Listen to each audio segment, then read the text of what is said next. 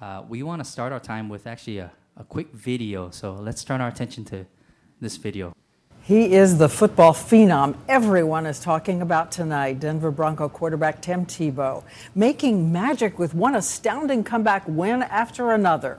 He's an evangelical Christian, and the way he kneels in prayer has become a sensation all around the world with people, even pets, so called doing the Tebow. ABC's Dan Harris has the story.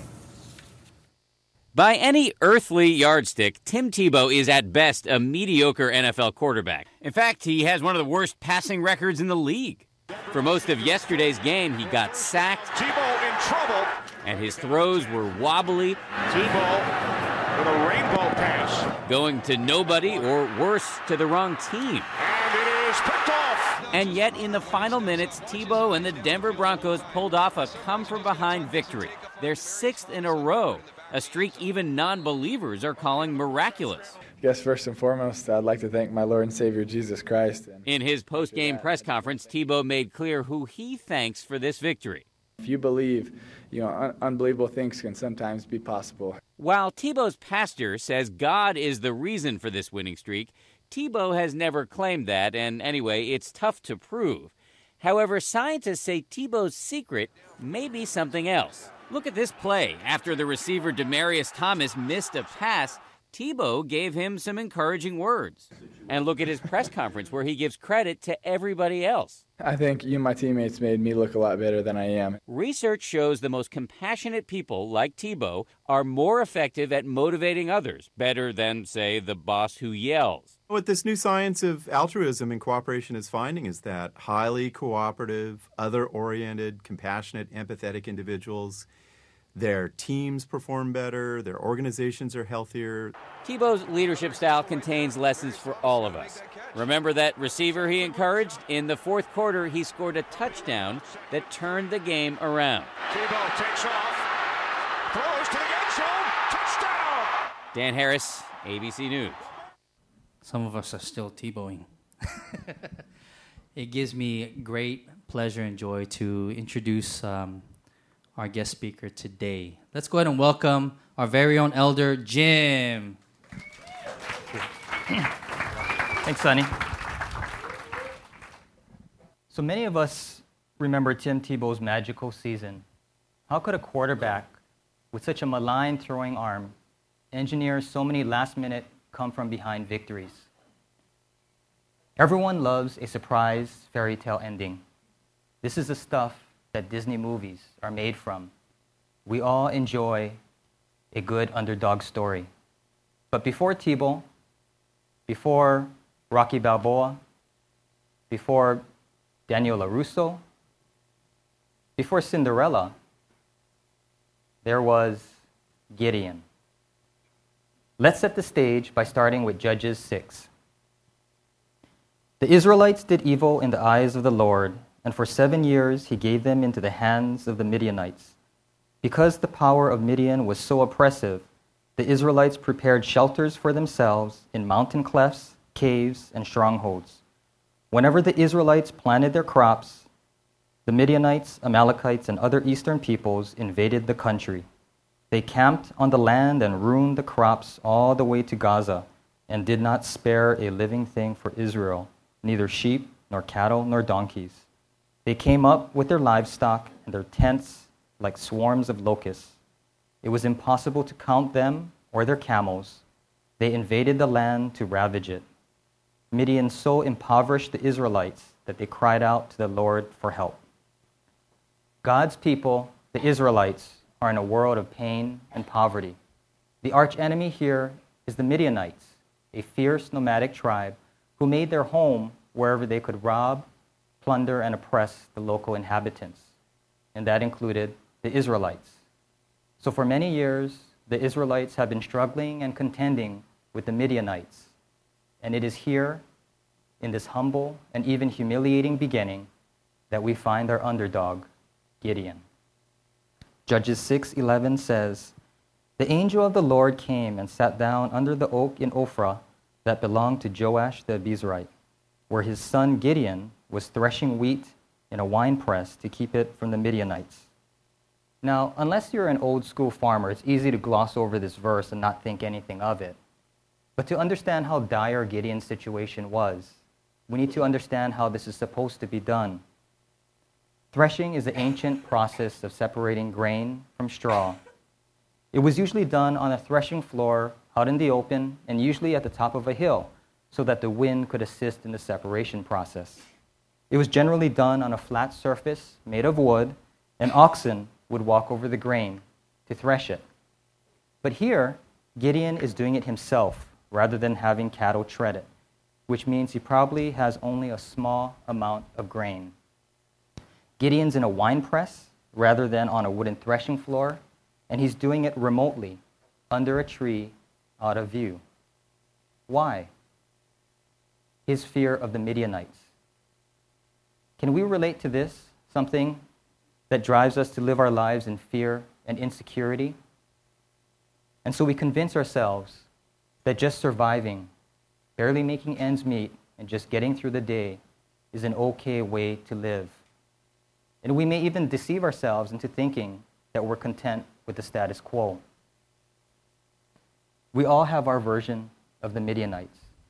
It could be living with credit card debt, a serious illness, a broken relationship. So, what happens when things look dark and hopeless? How do we overcome this? Let's return to Gideon's story and find out what happens. As we read in Judges 6, God, through the angel of the Lord, makes his appearance. This is called a theophany, a God appearance. And believe it or not, we still have these today. God often uses the ordinary as a disguise for the divine. We often think that if God speaks to us, it's through a burning bush or a bright light, or that it only happens when we summit the ko'olaus on a prayer retreat. But it can happen as you sit in the office on a Tuesday morning, or as you do laundry or wash your car. It can happen at any time. It could happen today. So we need to be on the lookout at all times. And this is why I appreciate preparing for messages. I become hyper vigilant as to what God is doing so that I can see what He wants me to share. And surprisingly, or maybe not surprisingly, I notice that my God sightings actually do increase. And this is how we should be all the time seeking God in our ordinary, daily, and sometimes even mundane lives. It seems like common sense to know what God is calling us to do. We need to open our eyes to be aware of His presence. And what does God tell Gideon while he's cowering in the shadows of the trees, struggling to thresh his grain? Judges 6:12 says, "When the angel of the Lord appeared to Gideon, he said, "The Lord is with you, mighty warrior." Wait, what? The angel of the Lord calls Gideon, who's hiding in the shadows, just barely making ends meet, a mighty warrior? What's going on?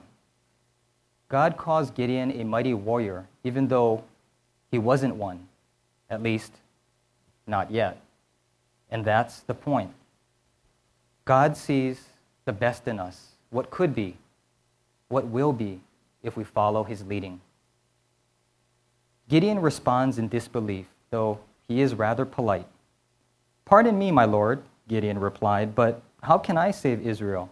My clan is the weakest in Manasseh, and I am the least in my family. To understand what Gideon is referring to, we need to realize that at this time, Israel was not a unified nation. Rather, it was comprised of quarreling tribes. As background, many years before, Jacob, as a reminder, he's the one that wrestled with God, Jacob chose to bless his younger grandchild, Ephraim, first, rather than his older grandchild, Manasseh. Thus, Manasseh, even though he was older, was viewed as less favored and less blessed. So, what's worse than simply losing? Losing when you're expected to win. And so, Gideon of Manasseh saw himself as the least of the least. The world told Gideon that he was merely a scared farmer. But God told Gideon that he was a mighty warrior.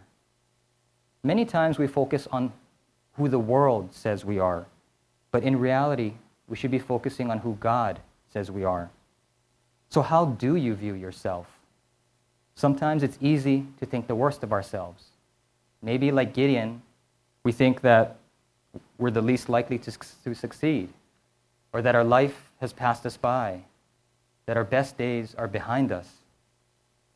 Note that who we really are is not always the same as who we feel we are. Gideon did not feel like a brave warrior, even though in God's eyes he was one.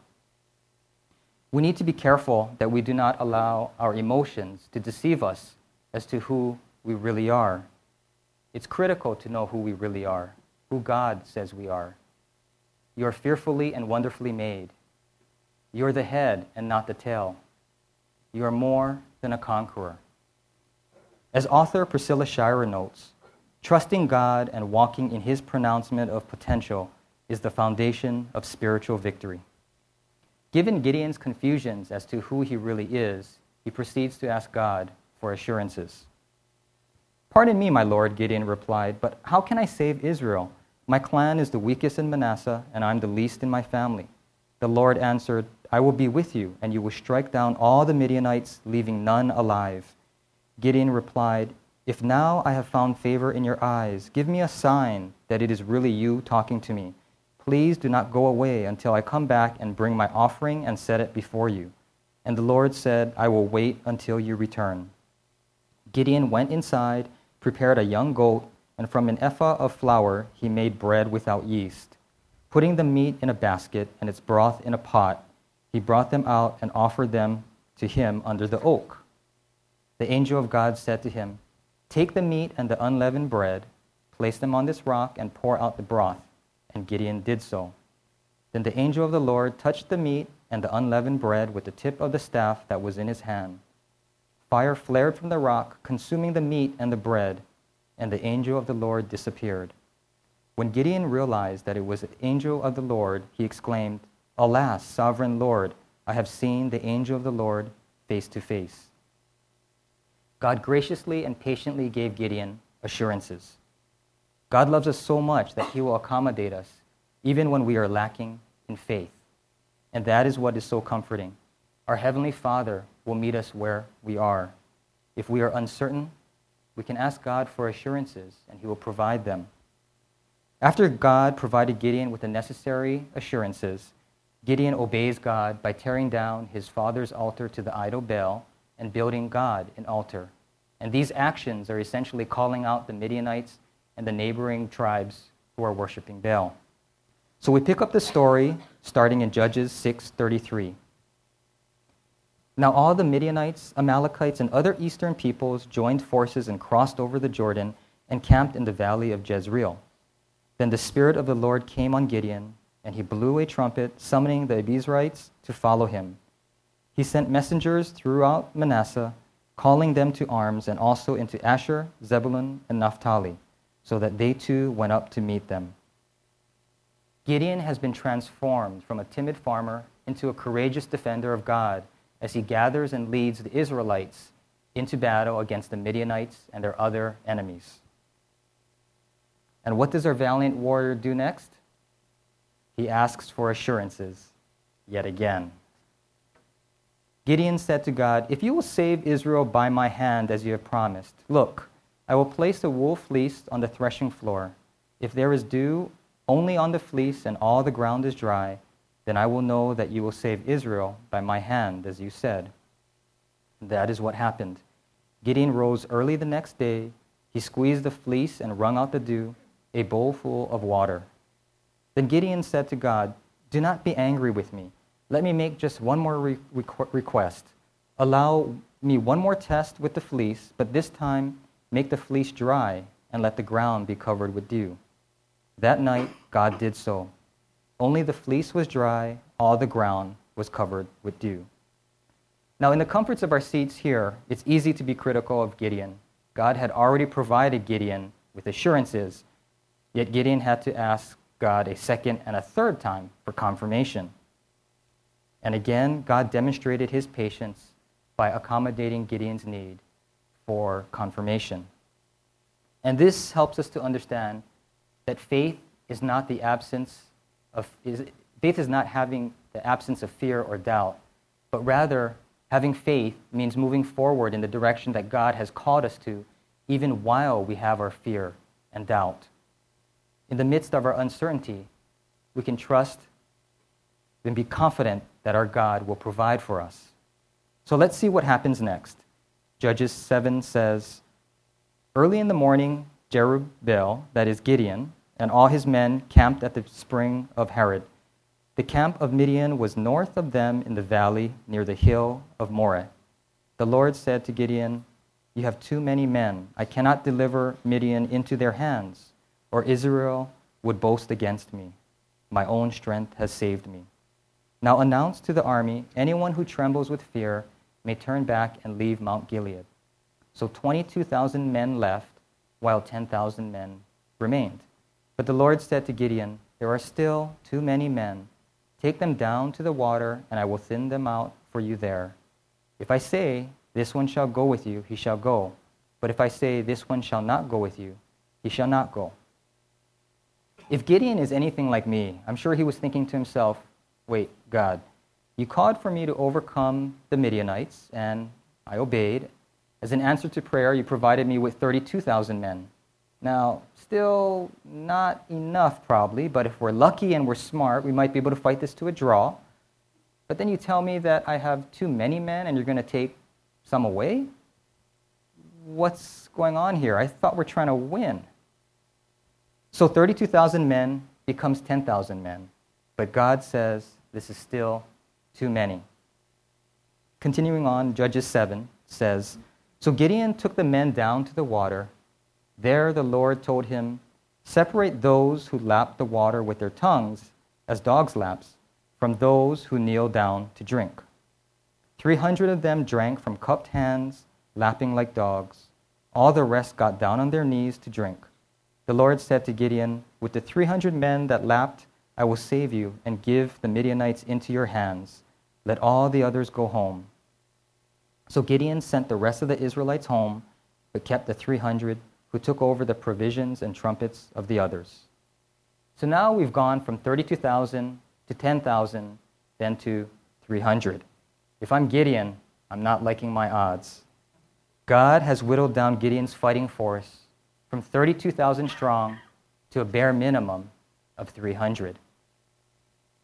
Credit this to Gideon.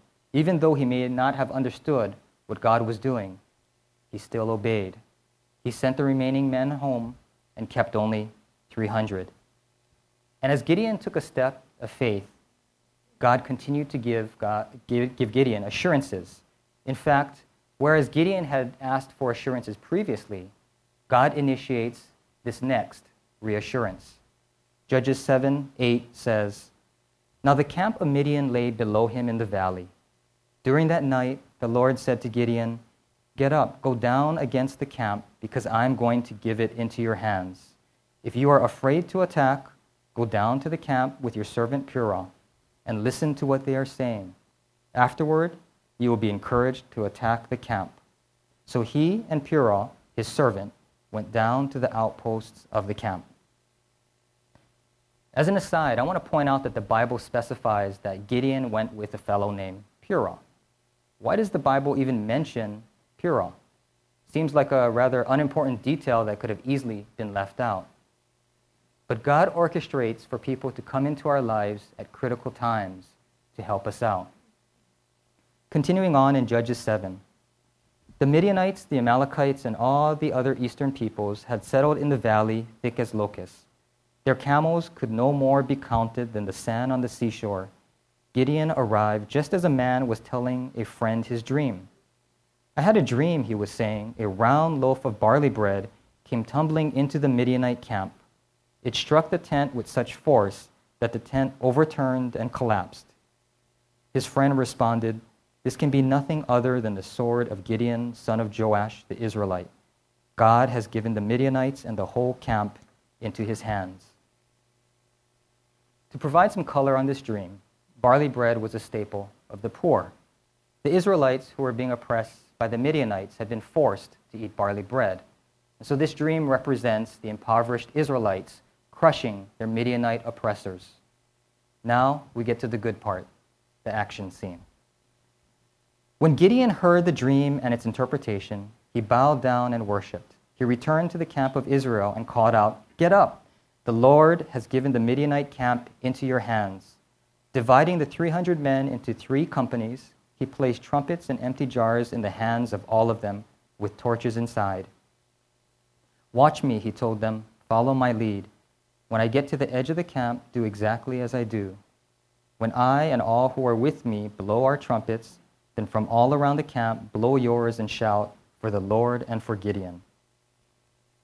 Gideon and the 300 men, I'm sorry, Gideon and the 100 men with him reached the edge of the camp at the beginning of the middle watch, just after they had changed the guard. They blew their trumpets and broke the jars that were in their hands. The three companies blew the trumpets and smashed the jars. Grasping the torches, the, um, the torches in their left hand and holding in their right hands the trumpets they were to blow, they shouted, A sword for the Lord and for Gideon.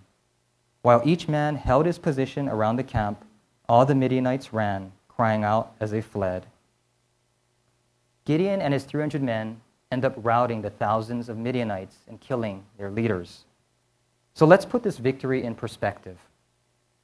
Gideon started with only 32,000 soldiers, while the Midian, Midianite army was 135,000 strong, more than four times that of Gideon.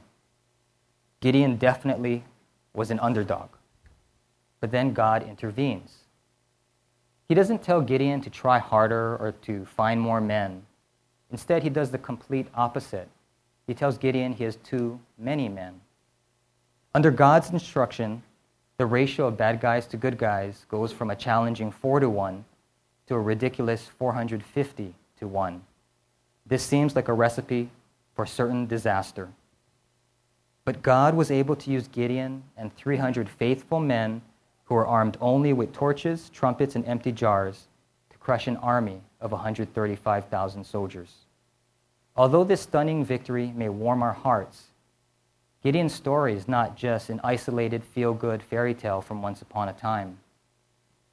We see this same story play out throughout the Bible time and time again.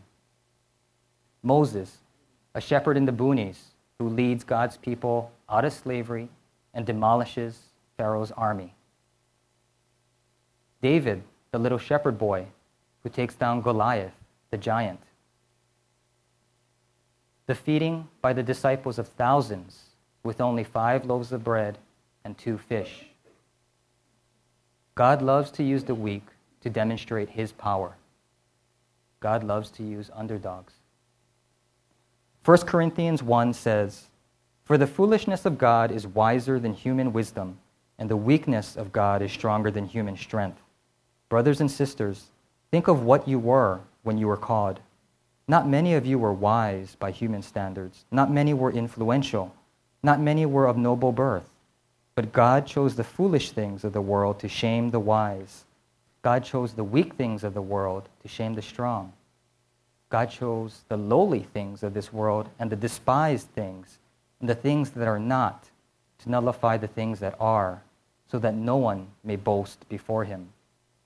It is because of him that you are in Christ Jesus, who has become for us wisdom from God, that is, our righteousness, holiness, and redemption. Therefore, as it is written, let the one who boasts boast in the Lord. So, back to the question of why did God whittle down Gideon's army? The simple answer is so that we would see less of Gideon and more of God. And this is why God relishes using our weakness to demonstrate his strength. Gideon's story also em- emphasizes the importance of worldview, which Mike talked about last week and we discussed earlier this year. In the world's eyes, Gideon was merely a frightened farmer with a ragtag group of 300 men, armed only with trumpets, torches, and empty jars. But in God's eyes, Gideon was a mighty warrior called by the master of the universe. The world's way is to be strong, to power through it, to have grit. But God's way is to lift up our weaknesses to Him and to let Him fight our battle. And this is why God's worldview is so drastically different than the world's worldview. to the point that commentators have talked about God's upside down kingdom. The world focuses on the three dimensional world that it can see, touch, and understand. But God is focused on the fourth dimension, the spiritual reality that is unseen yet at work. Ephesians 6:12 explains, "For our struggle is not against flesh and blood, but against the rulers, against the authorities, against the powers of this dark world, and against the spiritual forces of evil in the heavenly realms." So what tools, resources, and sources of strength do we look to? The world looks at physical strength, outward beauty, natural talent, human knowledge and reasoning, wealth. But God's weapons are the Holy Spirit, God's Word, faith, humility, truth, and prayer. As Christians, we may listen to this and think, well, I read my Bible and I pray, so I'm, I'm good on this. But God is saying that prayer and turning to Him should be the first resort, not the last resort. Not only when you have no other options, as in, well, I guess there's nothing else to do but pray. We fancy ourselves as being clever and resourceful. We come up with plans and backup plans. And some of us are especially clever, and so we come up with backup plans to our backup plans. But God is saying, I got this. If He is going to move in our lives, we need to give Him the room to move. God won't force Himself upon us or our lives. So we've talked about Gideon's battles. What about the battles that you're facing?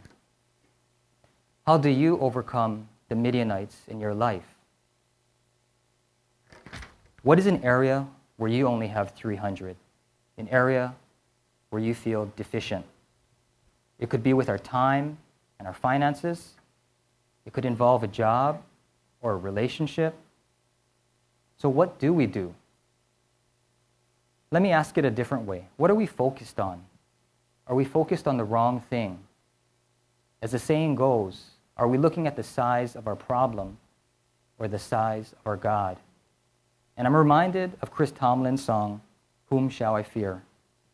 I know who goes before me, I know who stands behind. The God of angel armies is always by my side.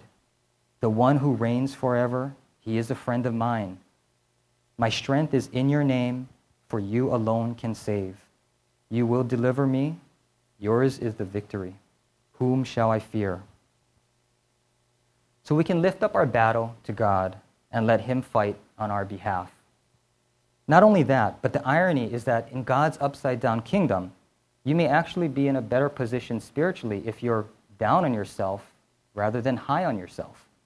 If we are down, we may be more willing to allow God to fight for us rather than trying to rely on our own strength, efforts, or wiles. However, if we are prideful and self confident, God may need to humble us first before he is able to lift us up. Gideon's story is about the intersection of our weakness and God's strength. Our weakness is a key to unlocking God's strength. Which brings me to my recent Gideon story. Dave Oyatamori has observed that in preparation for giving a message, God will often do certain things in his life to help him better understand the upcoming message. And as I recently found out, this is very true.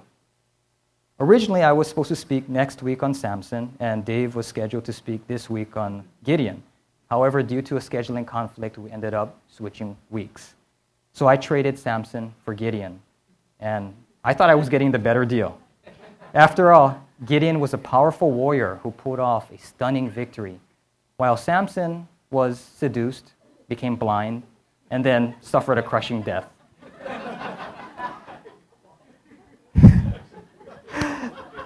Can't wait for next week. Therefore, I was waiting for God to help me win a dramatic victory in my life so that I could better share with you how Gideon must have felt when he won that stunning victory. Which brings me to a few months ago. I was sitting in my office contentedly reviewing a contract, just an ordinary day at work, and then Susan called. She was on her spring break and had taken our daughter Lydia on a play date.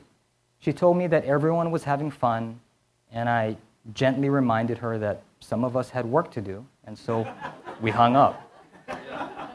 About five minutes later, Susan calls again, and I thought she was going to tell me about how beautiful it is outside and how she wishes that I were there with her. Instead, Susan is out of breath, and she faintly tells me that she thinks she's broken her wrist. I definitely was not expecting that. We rushed her to the ER, and after a few hours and a large number of x rays, we learned that she had broken her wrist, as well as her big toe, her knee, and her rib. Credit my wife, if she's going to do anything, she's going to do it in a big way. Now, I know that dealing with broken bones is not at all fun, but being a caretaker is also not much fun. And I quickly learned that it takes at least six weeks for broken bones to heal, which is a long time to be a patient and a super long time to be a caretaker.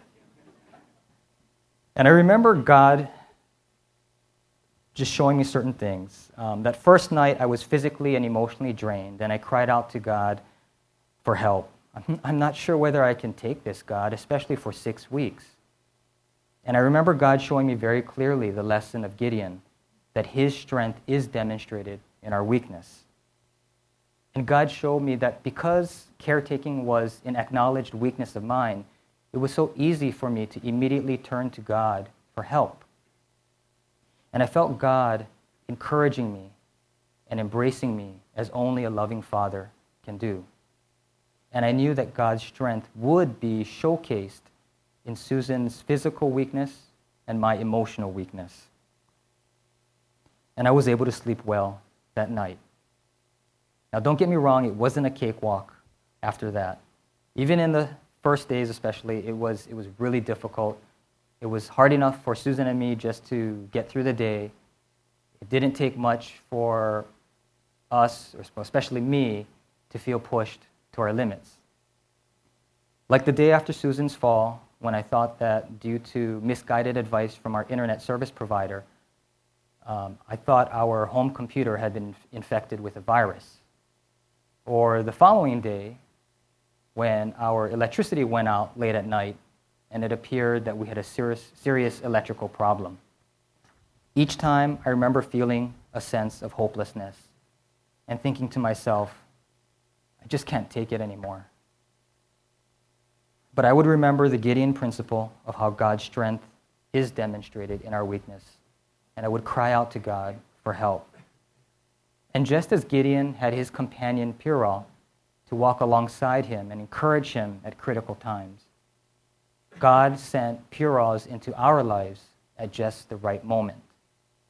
Like Danny in my IT department, who patiently walked me through computer diagnostics, and Joe, the electrician, who spent his late Saturday night with me on FaceTime walking me through so that I could get the electricity up and running again, and didn't even charge me.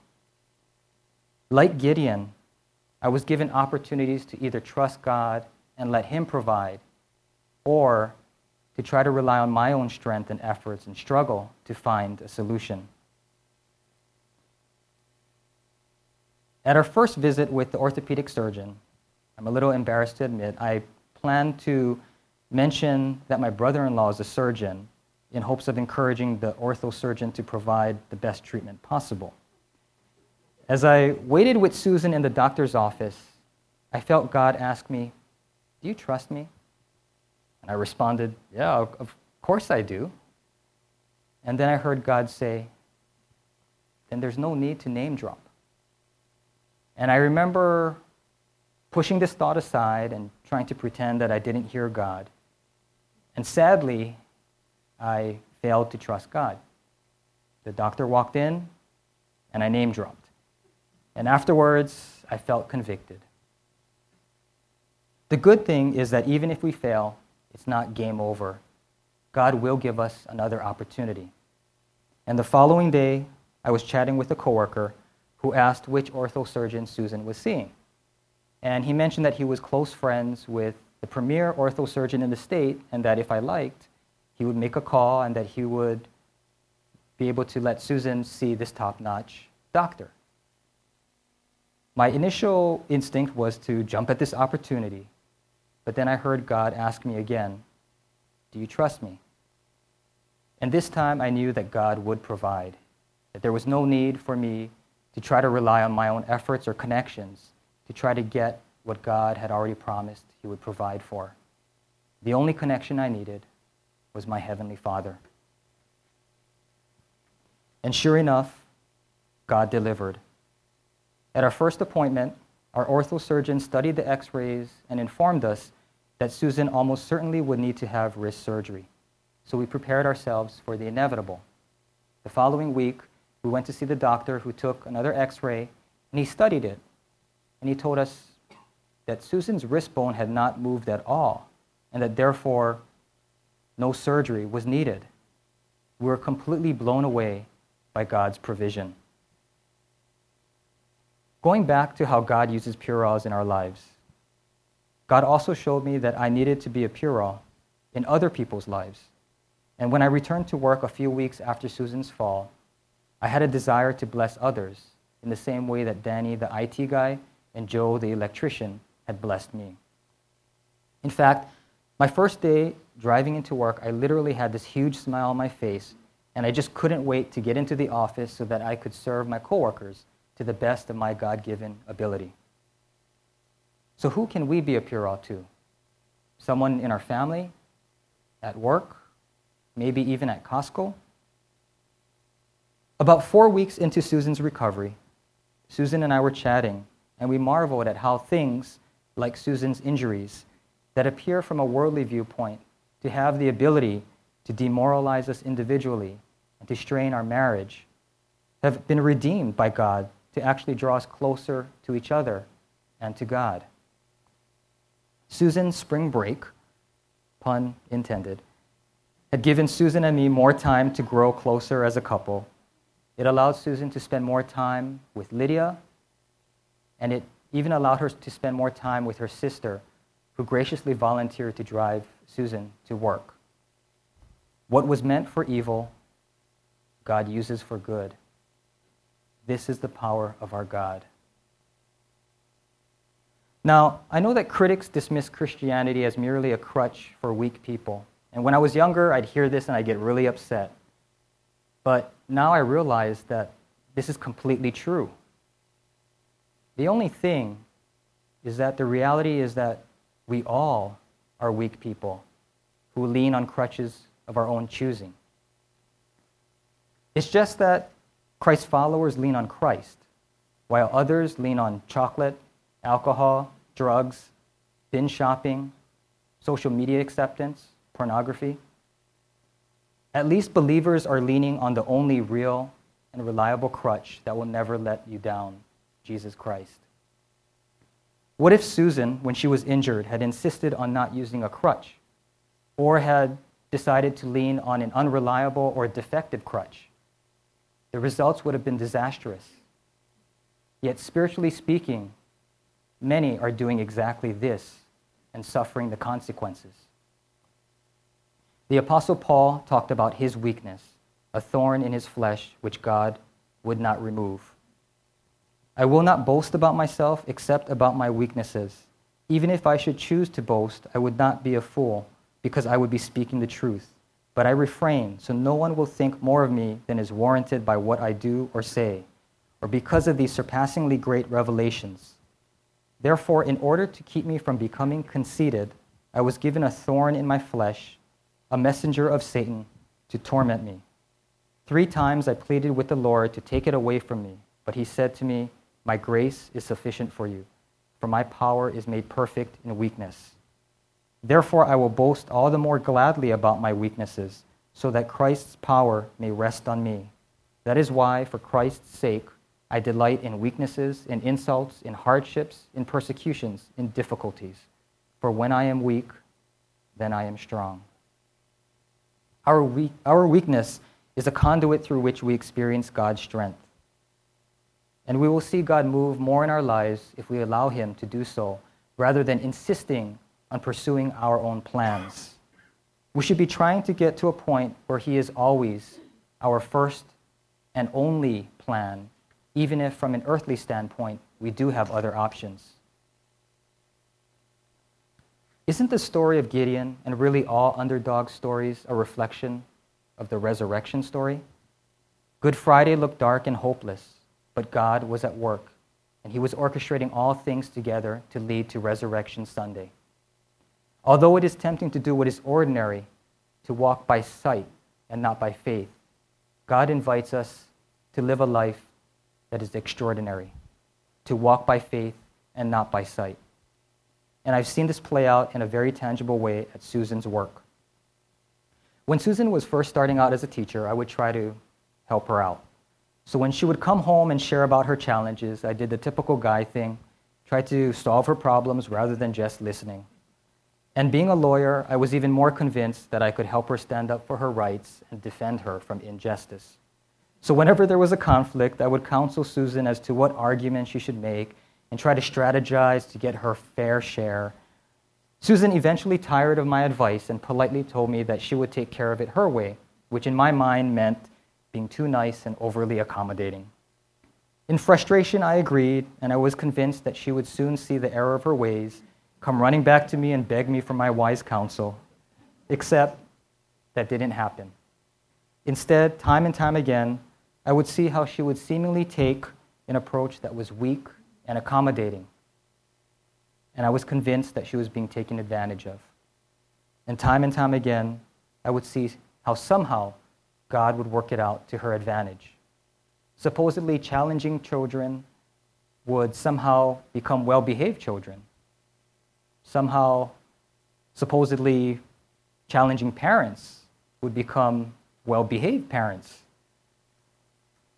So, after seeing God's provision and protection in Susan's job, I have completely given up in even trying to give Susan any advice, at least work related advice.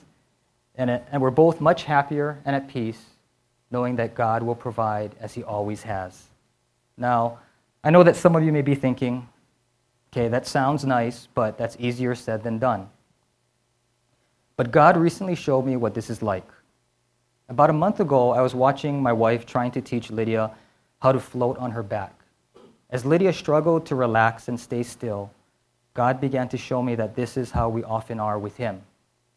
As you all know, to float successfully, we need to lie still in a position that feels somewhat vulnerable and trust that the laws of physics will kick in and that we'll actually end up floating. Although it may seem counterintuitive, any efforts by us to try to force ourselves to float will actually impede our ability to float. In the same way, we need to be still, stop trying to protect ourselves, and rather trust that God, our loving Father, will provide for us. But so many of us are flailing around that we never give God a chance to do what only He can do. So if you can float on your back, then you already know what it takes to let God fight on your behalf. Although many of us may be familiar with the rise of Gideon, Judges tells us also about the fall of Gideon. The end of Gideon's story in Judges 8 contains a cautionary tale for all of us. And this shows us what happens when we try to do the exact opposite of the Gideon principle and try to rely upon our own strength rather than God's. As we've discussed, humility fosters a dependence upon God, but pride places ourselves rather than God on the throne in our lives.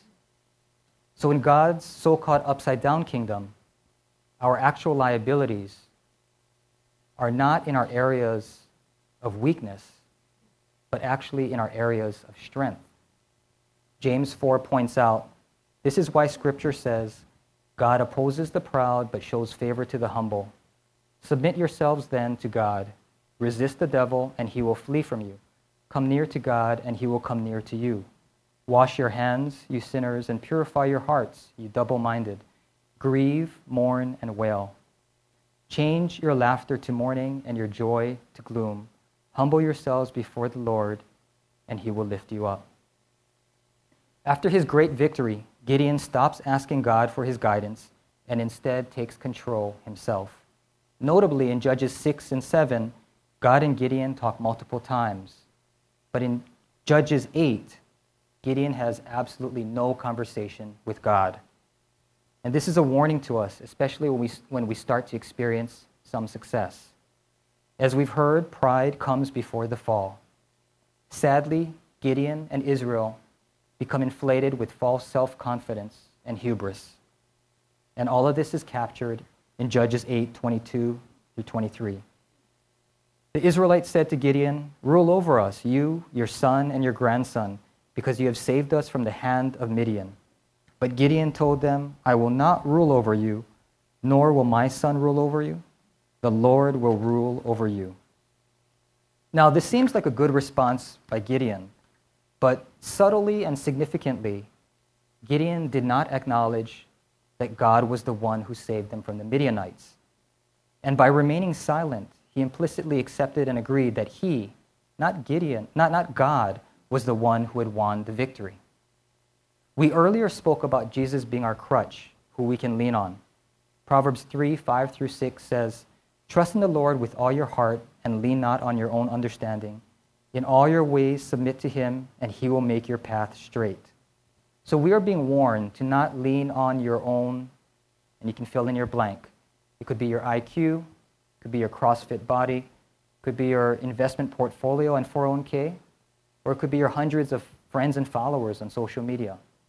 But we are called to lean only on Jesus Christ. So we have a choice to make. Every day, whether we know it or not, we choose whether to draw upon our own strength or God's strength. We are created to draw upon God every single day. Why does God do this? He cares most about our relationship with us. He loves us so much that He wants us to fellowship, worship, and interact with Him each day, each hour, each minute of our life. Like a marriage or a relationship with a close friend, our relationship with God needs to be cultivated on a daily basis. We can't go on autopilot. And this is why the Lord's Prayer talks about asking God for our daily bread. Like manna, we cannot store it up for tomorrow, so we don't need to depend on God tomorrow. As Joyce Meyer says, we are everything with Him, but nothing without Him. God is able to take ordinary and make it extraordinary. God's plan for Gideon worked because the jars were fragile. They were easily broken to allow the light to shine through it. And this is God's plan for us.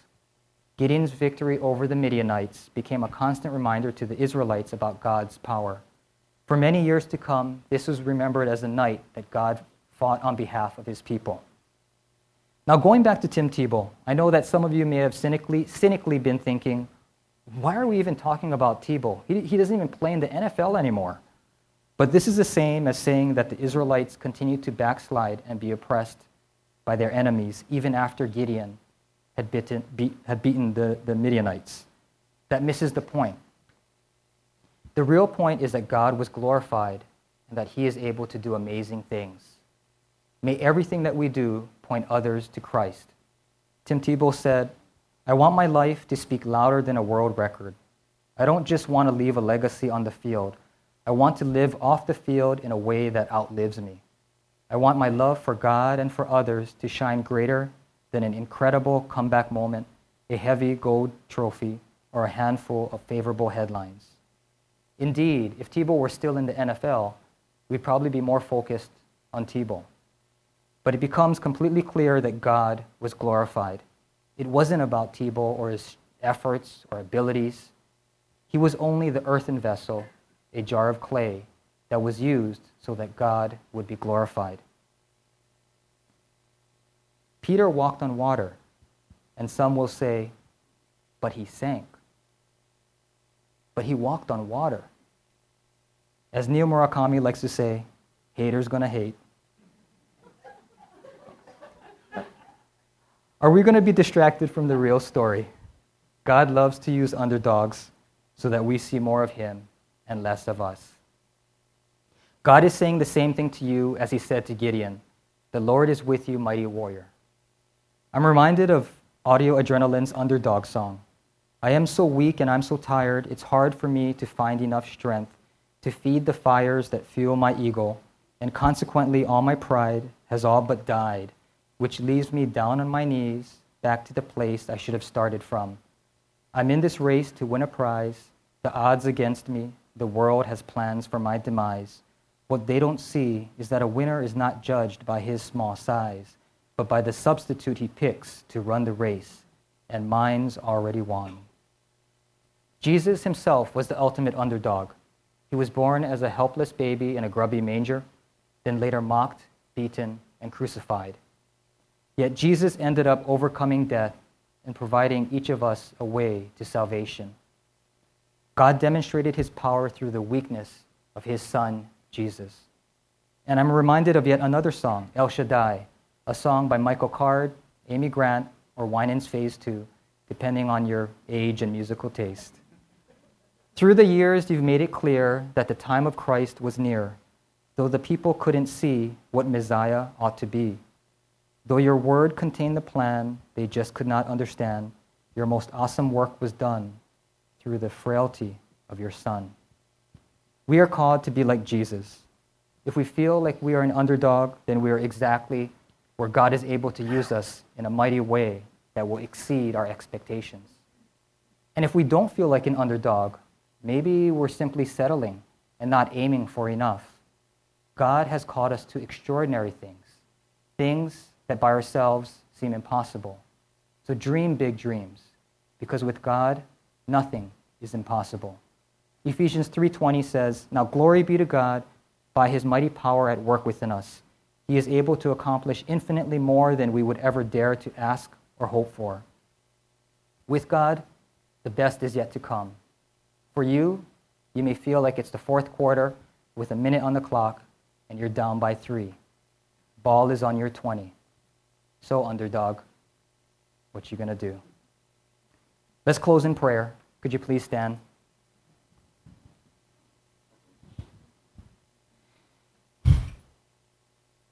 Dear God, thank you for the story of Gideon's life.